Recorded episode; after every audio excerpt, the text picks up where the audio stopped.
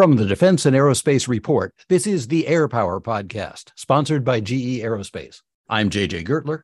And I'm Vago Muradian. And later in the program, our exclusive interview with Air Force Secretary Frank Kendall, who talks about reinstilling the Air Force's warfighting culture, lessons from Ukraine, making the case for air power, and more. And we parse the week's headlines in global air power. If it's in the air, it's on the air here at the Air Power Podcast. Uh, indeed, we are all wings considered, as JJ likes to say, and it's all made possible by GE Aerospace. From America's first jet engine to the revolutionary three stream adaptive cycle engine, GE Aerospace has been delivering first for military propulsion for more than 100 years. Learn about its latest innovation at geaerospace.com slash XA100. And Bell sponsors our daily podcast. Leonardo DRS and HII sponsor our global coverage. Fortress Information Security sponsors our weekly cyber report. General Atomics Aeronautical Systems sponsors our strategy coverage. And Ultra Intelligence and Communications sponsors our command and control coverage. And check out our other weekly podcasts. Cavas Ships, hosted by our contributing editor Chris Cavas and our producer Chris Cervello, sponsored by HII and GE Marine at GE Aerospace Company. They clear the fog on naval and maritime matters. The Downlink with our contributing editor Laura Winter takes a thoughtful look at all things space. And our cyber report, sponsored by Fortress Information Security, hosted by my sidekick, Vago Muradian. Uh, JJ, thanks uh, very much. And why don't you start us off on the news of the week? Vago, this week in air power, Israel wants 25 F 15 EXs. The U.S. is proposing to sell F 16s to Turkey and F 35s to Greece. The Navy put out a request for information to buy trainer jets, and there's a surprise inside. Ministers in the Netherlands have suggested that they could make their F 16s available to Ukraine. Australia is ordering 40 UH 60M Blackhawks for a reason that people aren't going to like. And Kuwait is buying $370 million worth of Baykar TB2s. Baykar, of course, uh, is uh, the maker of the Bayraktar drone that gained celebrity uh, in uh, Ukraine. You know, you started off with the F 15, JJ. Uh, um, you know, both of us, I think, were a little bit skeptical. You were at the Congressional Research Service at the time uh, about the notion of buying this this jet, and it's emerged in air power circles or some air power circles as being something very, very valuable. We heard from Cruiser Wilsbach, the commander of Pacific Air Forces, uh, at the West Coast Aerospace Forum, where he said, "Hey, paired with the EPAWSS." Uh, electronic warfare package, it, you know, gives it very stealth-like attributes with payload and range.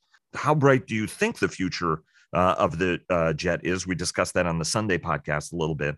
And walk us through your thesis that this jet actually could be a lot more attractive, in part because of NGAD and who we are willing to let be part of it or not. If the F 22 experience is any guide, the U.S. is going to keep its best air superiority fighter tight. That sets up the F 15EX as the American jet to buy if you can't get NGAD. And I do want to commend the discussion on the Sunday Business Report. Folks can find that wherever finer podcasts are downloaded. They got into the commercial and programmatic implications of the F 15EX, and that's worth a good listen. Uh, some of the other stuff is uh, relatively straightforward uh, when it comes uh, to orders, but two worth uh, discussing. One is uh, the Australians seeking a refund on the NH90. Uh, that's sort of a big thing and unfortunately a trend. And talk to us a little bit about the uh, Navy trainer program and why it's so interesting. Sure. Well, the Australian Black Hawk order is to replace the NH 90 helicopter that they've been trying to get to work, and it's been a hangar queen. It's been expensive to operate, and the Australians have finally given up on it. When they went to get into the return queue, however, they found that the window was already occupied by the Norwegians, who ordered 14, only got eight, couldn't get the eight NH90s to work on a regular basis, and not only returned the helicopters, but are asking for all the money back that they put into the program.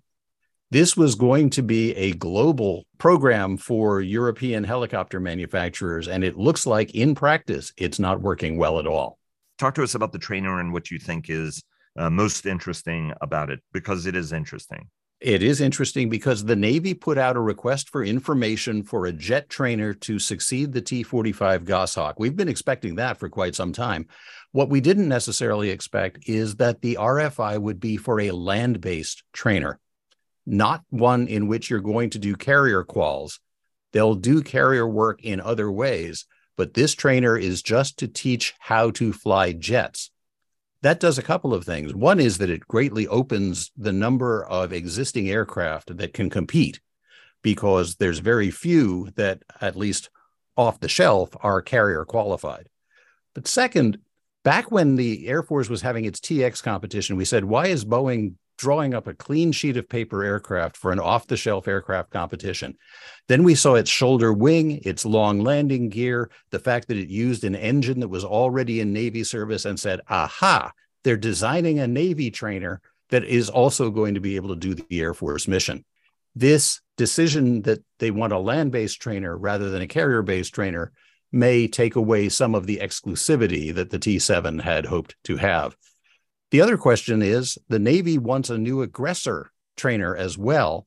And when the Air Force was faced with this, they went with two different aircraft. They realized the T 7 didn't necessarily meet the aggressor requirement. And so they have a separate competition for that. The question with the Navy is are they going to try to make one airplane do both jobs?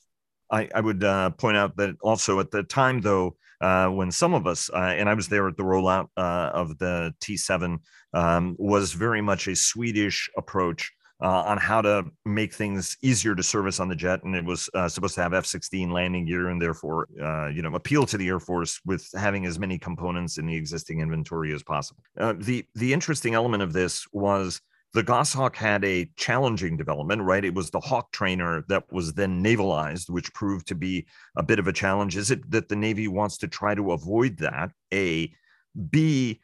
The Navy has always sought uh, to have, you know, whether it was the Buckeye on the basic side or the TA 4 Skyhawk, to have sort of an advanced, you know, a, a, a you know, an intermediate and advanced uh, jet capability to land on the aircraft carrier what's lost by losing that? Because the F 35 doesn't have a trainer.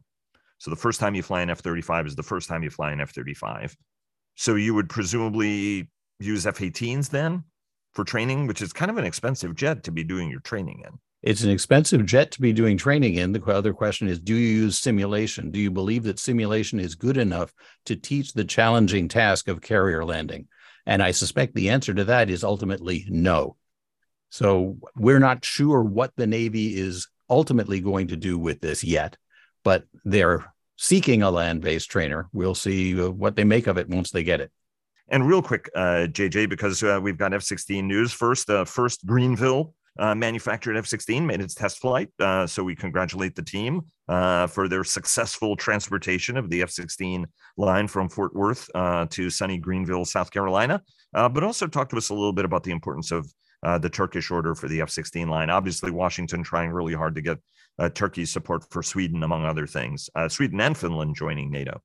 And I have to say, there was a terrific discussion of those diplomatic implications on last Friday's Washington Roundtable. Again, look for it on your podcast app. But I, I think there's also a message to Turkey that's separate from the diplomatic side. Remember, in the same announcement, there was the prospect of 30 F 35s for Greece.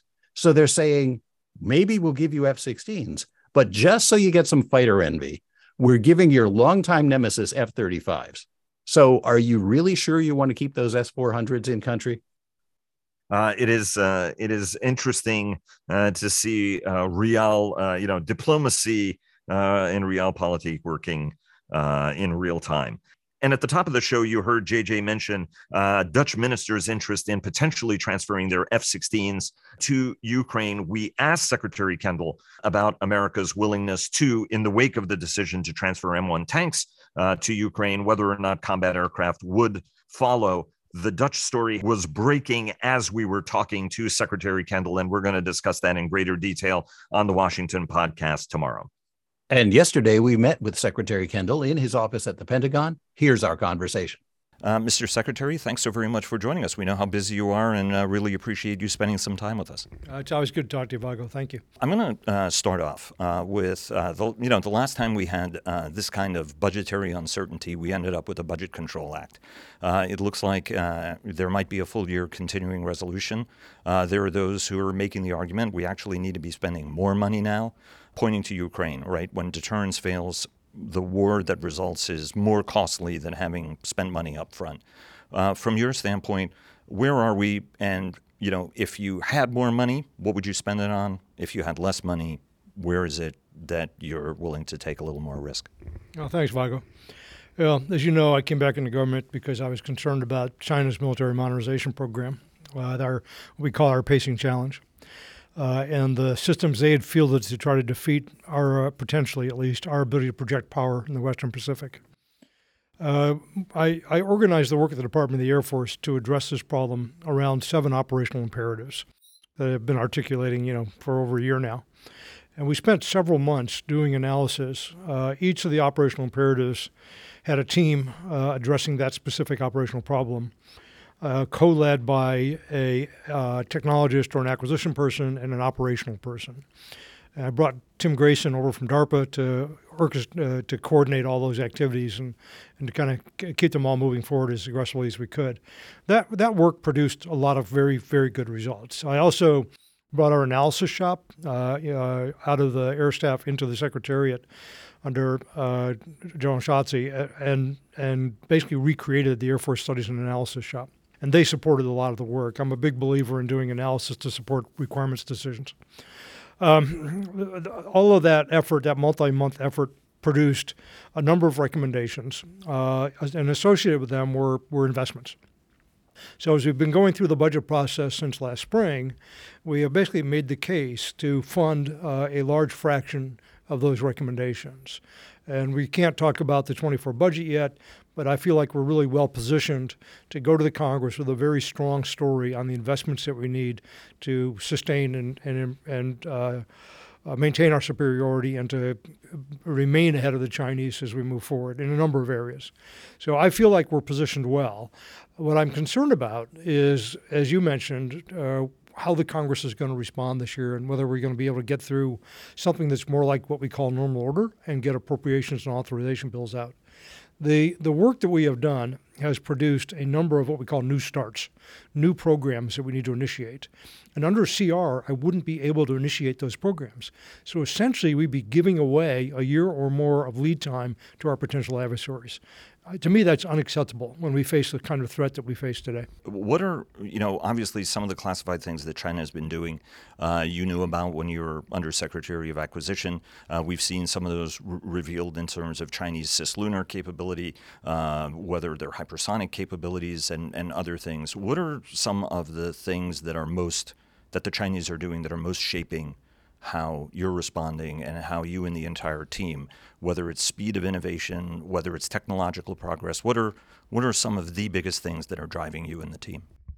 Well, the short version of this is that they basically, since the first Gulf War 30 years ago, uh, have identified the key dependencies, as they would see them, of the U.S. power projection capabilities. On that list are aircraft carriers, forward air bases, and satellites, along with command and control and logistics nodes. That's a relatively finite number of targets. And they've been going after precision missiles of various types, uh, increasingly extending the range of those missiles, introducing more recently hypersonics to make uh, that a harder problem for us. And it, and that's been the fundamental thing that has motivated me. It's the threats to uh, our satellites, our forward air bases. Uh, I'm not the aircraft carrier person. I don't worry about that problem personally, but that's one of the things they're trying to pursue. Uh, they're also fairly aggressively trying to uh, gain an advantage in things like air to air. And they're not being quite symmetric with us. Uh, they are fielding next generation fighters, for example, but they're not as capable there. So they're looking at other areas like electronic warfare and advanced air to air missiles to give them an advantage. In addition to that pacing threat, we have a hot war right now in Europe. And Russian air doctrine since the beginning of aviation has treated the air as long range artillery in support of the army. Are we seeing the Russians operate any differently now? Are there things that we have learned already that are making their way into training syllabuses or how the aggressors fight our own forces, for example? Yeah, we're watching obviously very carefully and we're very actively involved in supporting the Ukrainians. Um, one of the interesting features of what's happening in Ukraine is the lack of ability of either side to gain air dominance or air superiority, even. Uh, and the, the Russian Air Force has been very limited in its contributions to, to, to the fight. And the uh, part of that is due to the way the Ukrainians have used their air defenses and how skilled they've been. Um, uh, that's a surprise. It's a surprise that the Russians weren't more prepared and couldn't take control of the air even a, almost a year into the conflict. What they are using is unmanned uh, unmanned air vehicles uh, for strike, and they're seeing some effectiveness come out because of that.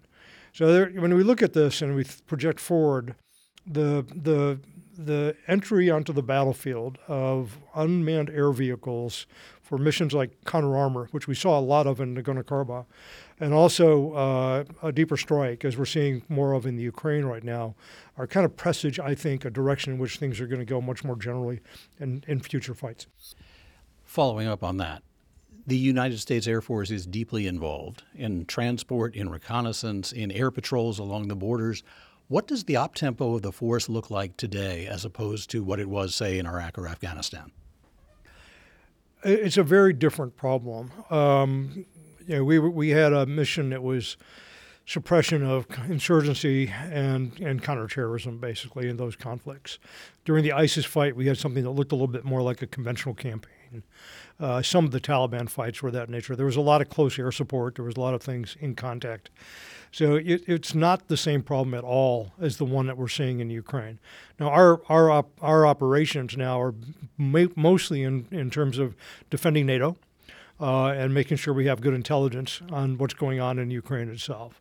So we're providing support in that way. Uh, it's not stressing us from an op tempo point of view. It's, it's not demanding high levels of assets or, uh, yeah, obviously the conflict is continuous, so it's going on in that sense.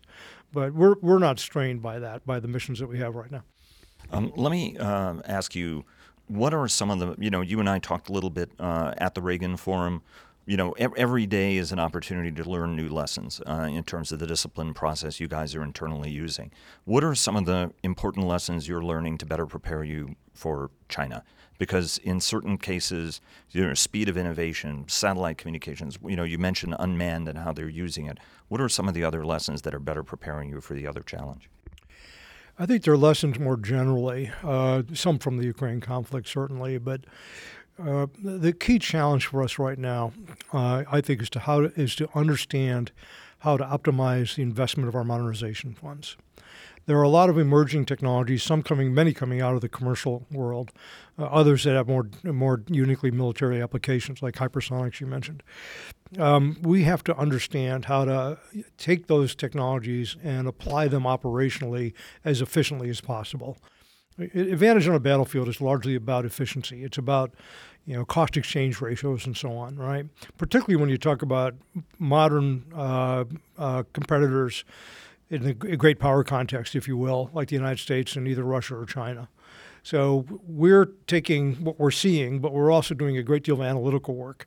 My Cold War background included a lot of uh, work on operations research, systems analysis, and that's a it's a discipline that atrophied to a large extent following the Cold War. And one of the reasons I brought my studies and analysis shop into the Secretariat uh, so I could supervise it personally, was so that I could apply it effectively to both the Space Force and the Air Force and, and use that analytical capability, which is quite good, by the way, uh, to, to, to help answer some of these operational questions and understand the best ways to apply technology. We're recording this conversation on January 25th, and it's just been announced that we are sending M1 main battle tanks, along with Leopards from our allies, over to Ukraine. We've also sent advanced anti armor weaponry. We've sent air defense systems. At what point do combat aircraft get involved in that mix? I didn't know where you were going with that question at the beginning. I thought you were going somewhere else.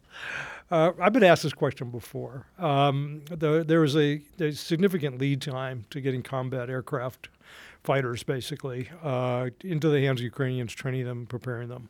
Uh, that has not been something that we saw as uh, a consistent with the time frames in which we were planning operations, um, or or necessarily an efficient way to use resources to support the Ukrainians so far. At some point, the Ukrainians will want to reconstitute an air force which will not be using Soviet or Russian equipment. So we will at some point be talking to the Ukrainians about you know uh, reconstituting their their their indigenous air force. Uh, it's not something that's getting an enormous amount of attention right now. We have higher priorities at the moment. Um, l- let me take you uh, to a munitions uh, question. Uh, this war has underscored the need for people, equipment, munitions in volume when the shooting starts. Something that your generation in the Cold War uh, understood, and we have a cultural question I'd like to we'd like to ask a little bit later. We had excess industrial capacity until about 2010, coinciding with the Budget Control Act, where we started to shed uh, that spare industrial capacity, and we lost a lot of workforce at the time as well. Now we're having to stand up capability, but companies are reluctant to invest. They feel that there'll be a burst, short burst of orders, and then years of not a lot of work and, and overhead they'll have to carry. Uh, you're investing in hypersonic programs, but there's a sense we don't have enough JASSM-ERs or LRASMs, the long-range anti-ship missile. From your standpoint, what's the right way to incentivize the industry, get them flowing, building the stuff you need for the immediate – the midterm while also then preparing for the future? What's the right strategic plan for that? Well, Vago, the way to incentivize industry is always the same. industry responds to uh, you know to, to customers who have money to, to spend on things.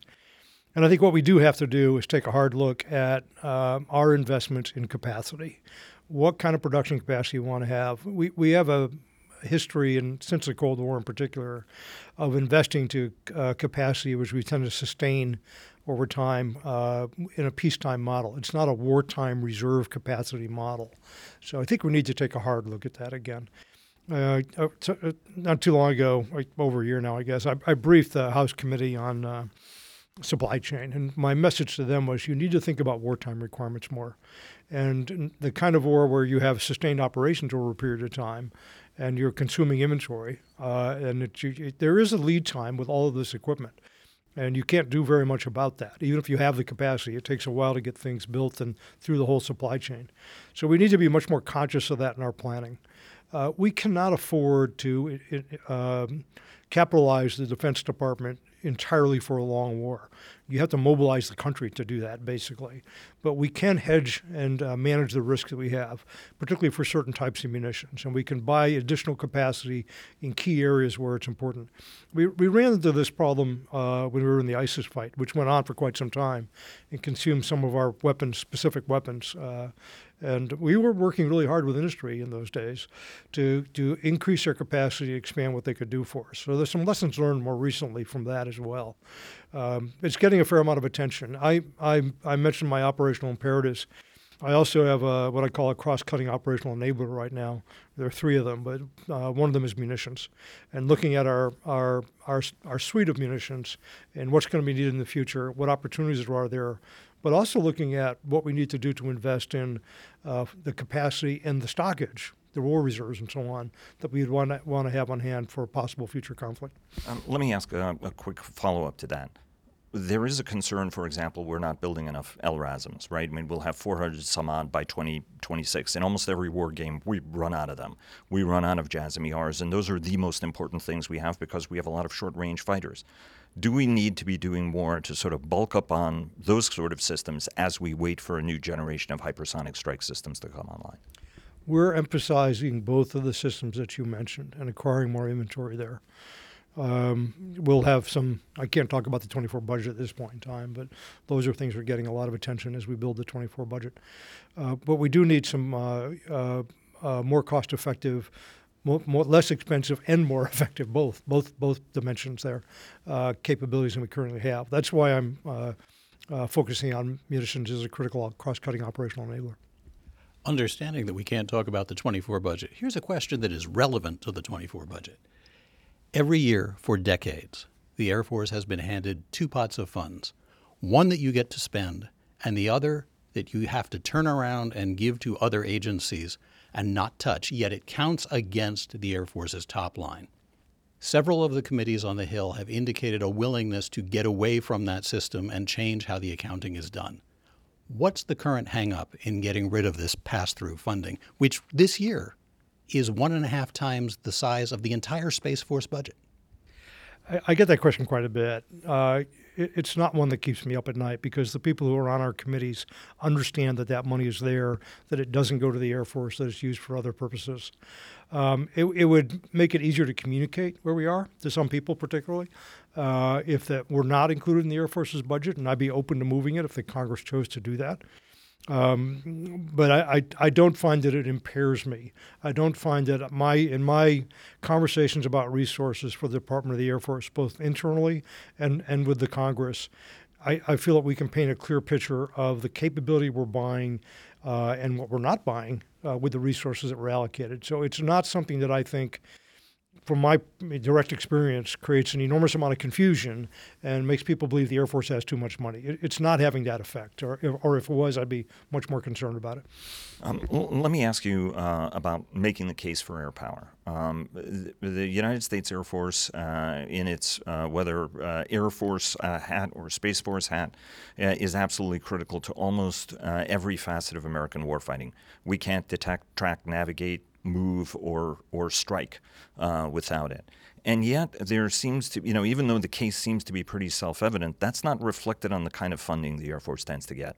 Uh, when you talk to folks up on the Hill about the Indo Pacific, uh, they sort of the Navy's vision of its centrality in that conflict is folks say, well, that's a naval theater, instead of saying it's as much of an air theater uh, ultimately. Uh, when Army and Navy chiefs, for example, testify, they have a tendency of having, uh, you know, advocating their centrality in, in those. Whereas when the Air Force makes the case, it tends to make the case of its capabilities in sort of a broader joint construct.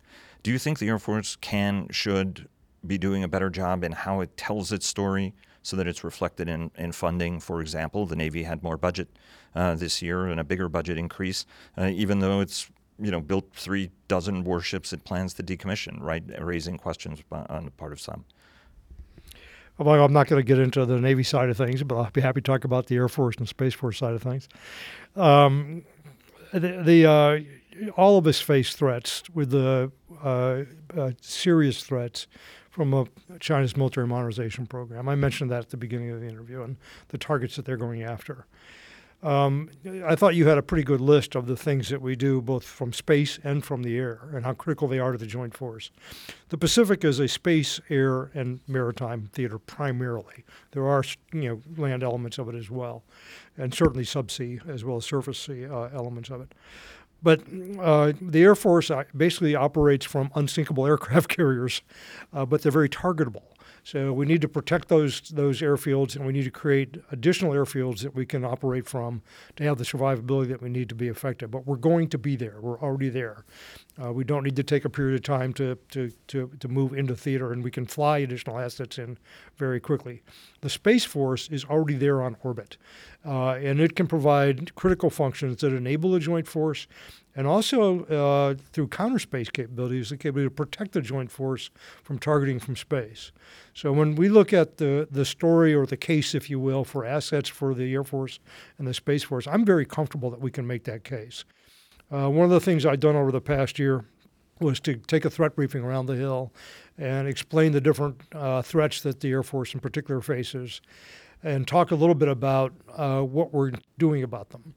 This year, I'm going to have a much more fulsome story. But it'll be based around the work that we did on operational imperatives, uh, and it'll lay out the investments we need to make in each of those critical areas. So I'm I'm very comfortable at this point with both the resources that I expect to have when I go up there for 24, and with the story I'll be able to tell about how we're going to apply those those resources to ensure the United States remains the dominant military power on the planet and in the Western Pacific. The Air Force is terrific at air superiority, and that evolved into air dominance. We're hearing a lot more now about air denial, perhaps in part coming out of the conflict in Ukraine. That is more than just an Air Force mission. But what does it mean for the Air Force operationally, budgetarily, and is it being taken seriously as a concept within the service? Um, I don't know that I'm using that terminology directly. Um, we're interested in control of the air uh, in support of the Joint Force. We're interested in the ability to uh, operate in a way which allows us to do uh, strike operations, uh, to pursue campaigns that way. Um, I've been focusing on counter maritime capability because some of the problems that we have to solve uh, involve maritime targets to a very large extent. So we're basically, I'm, I'm interested in the, the, the, stressing operational scenarios that we might face and ensuring that we have the capability to be successful in those scenarios. And the operational imperative work has all been built around the analysis of those scenarios, largely in the Pacific, but also potentially in Europe. Um, I, you know, there were a couple of things you said uh, that I would like to follow up on. One is a, a Ukraine lesson that goes into vulnerability of supply lines, right? We will have a massive logistical challenge uh, in the Pacific. Uh, and the Ukrainians are doing a very job using some American weapons that have been supplied to systemically target uh, Russian supply trains, uh, complicating operations, right? Which is something that we would do by striking very deep in Russia, uh, for example, uh, in, in a war. What are some of the lessons you're learning about how you would be able to sustain operations? We hear a lot about agile combat employment. But if you look at the speed with which things can be struck, how are you adjusting how you think about this and how you think about what logistics looks like, given that if you can see it, you're going to be able to strike it pretty quickly? Yeah, one of the cross cutting operational enablers we're working on now is mobility. And one of the original operational imperatives was all the things we depend upon to go to war, including the logistics chain, if you will, that, that supports us as a whole supply chain. Um, these are things that our adversaries can can understand uh, our potential dependencies that they could attack. Um, the agile combat employment concept depends on the ability to do uh, logistics from multiple airfields in a very flexible manner, so that the adversary doesn't know where you're going to be operating from and, uh, and can target forces, you know, intelligently. You want to confuse them as much as possible.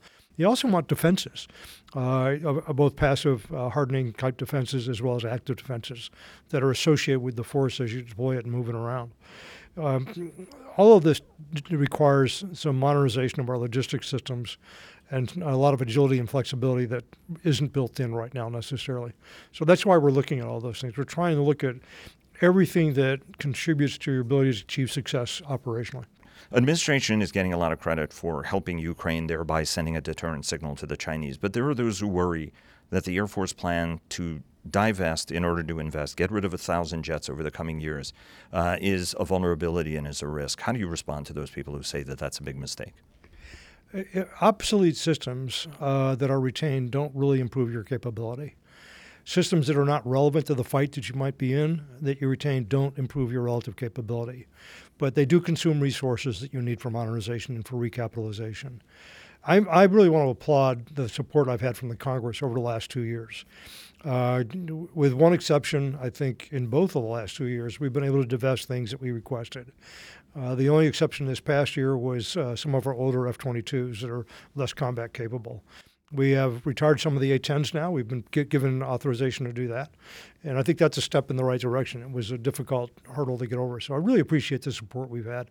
I think we'll have a strong case. One of the things we're trying to do, and in many cases, this is about you know, sustaining uh, basing in different states and constituencies. I understand that. So we're working with places where we, we want to uh, reduce force structure, uh, flying force structure, with replacement missions where we can, maybe flying, maybe not, but so we have as minimum impact on the states that, that are affected as possible. You know, that's a political reality that we have to deal with and we take account of. But I'm I'm pretty comfortable with the support we've had, and I think we'll have a very strong story to to tell about what we want to do going forward. Um, you are uh, from a great power generation. You graduated West Point in 1971. Vietnam War and the Cold War were very fresh. World War II leaders uh, were in place. Uh, what are some of the lessons you're reinculcating in the force on how to get into a mindset where squadrons could be lost in a day, air, many air bases could be lost in a single day? How are you changing, you and the chief and leadership team working to change culture? That's a great question. It, it applies throughout our, our enterprise. Uh, a lot of it is about training uh, how we how we train people from the day they walk in. People are. I just looked at a a, a video that people are shown as they come into the services on uh, the Chinese threat and what the con- Chinese threat constitutes like. We have got to get to a mindset where we expect our bases to be attacked where we have to operate under fire, basically, uh, where people have to be aware that uh, members of their unit can be killed, that multi capable airmen are necessary because the other airmen who do the other jobs may not be there still. They may be casualties. So, throughout the force, we've got to change the mindset about what, what fighting and operating for the Air Force in particular is like. On the Space Force side, we've got to go from a, a, a, service that essentially has had decades of operating in peacetime mode and has never had a conflict mode of operation of any type. Uh, so that's a major change there. Uh, it, it's a major cultural change as well. On the on the more on the bureaucratic headquarters planning staffing side of the house, I've had everybody in the headquarters put a sticker on their computer that says war with uh, China or possibly Russia could happen at any time. Uh, people must develop a sense of urgency about the things we're doing. And that gives me a chance to talk about CRs. the operational imperatives will, uh, work has produced a number of new starts, about a dozen.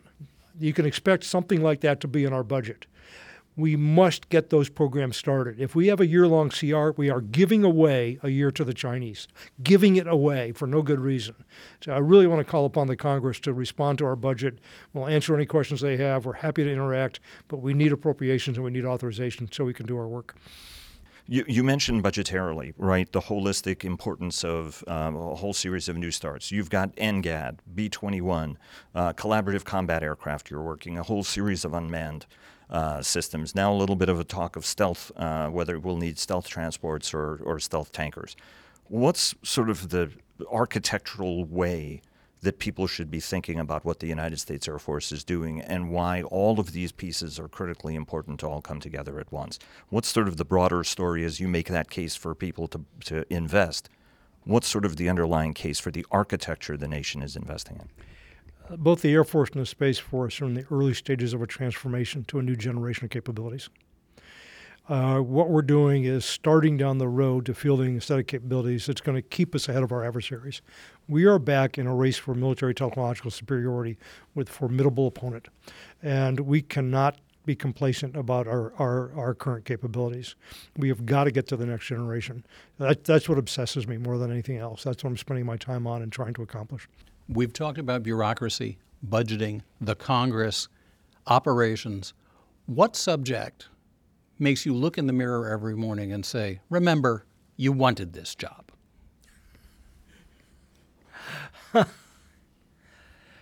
uh, I, in general, I'm going to say the inertia in the system of various types in various places that um, trying to make progress in, in the Pentagon and in the federal government, you encounter a lot of resistance to change. Um, it comes in various forms in various places. Uh, it can get frustrating. Uh, you have to be patient and you have to be tenacious. Uh, and you have to remind yourself every now and then about why you're doing this because it, it is of critical importance to the nation. Uh, we cannot afford failure. And so that, that, that gets me going. And the other thing is, I think about the people I'm working with and how fantastic they are and what a great team we have uh, and how proud I am to be part of that team. Uh, as I go around, I, I, I, travel around Fairmont and talk to airmen and guardians all over the all over the planet, and uh, they're out there doing their jobs. They're out there working really hard to make sure the U.S. is the dominant power on the planet, and I'm I'm proud to be able to support those people. They're great people. Mr. Secretary, thanks very much. An honor and pleasure. And thanks so much to you, our listeners, for joining us on the Air Power Podcast and to GE Aerospace for sponsoring us. We'll be back next week.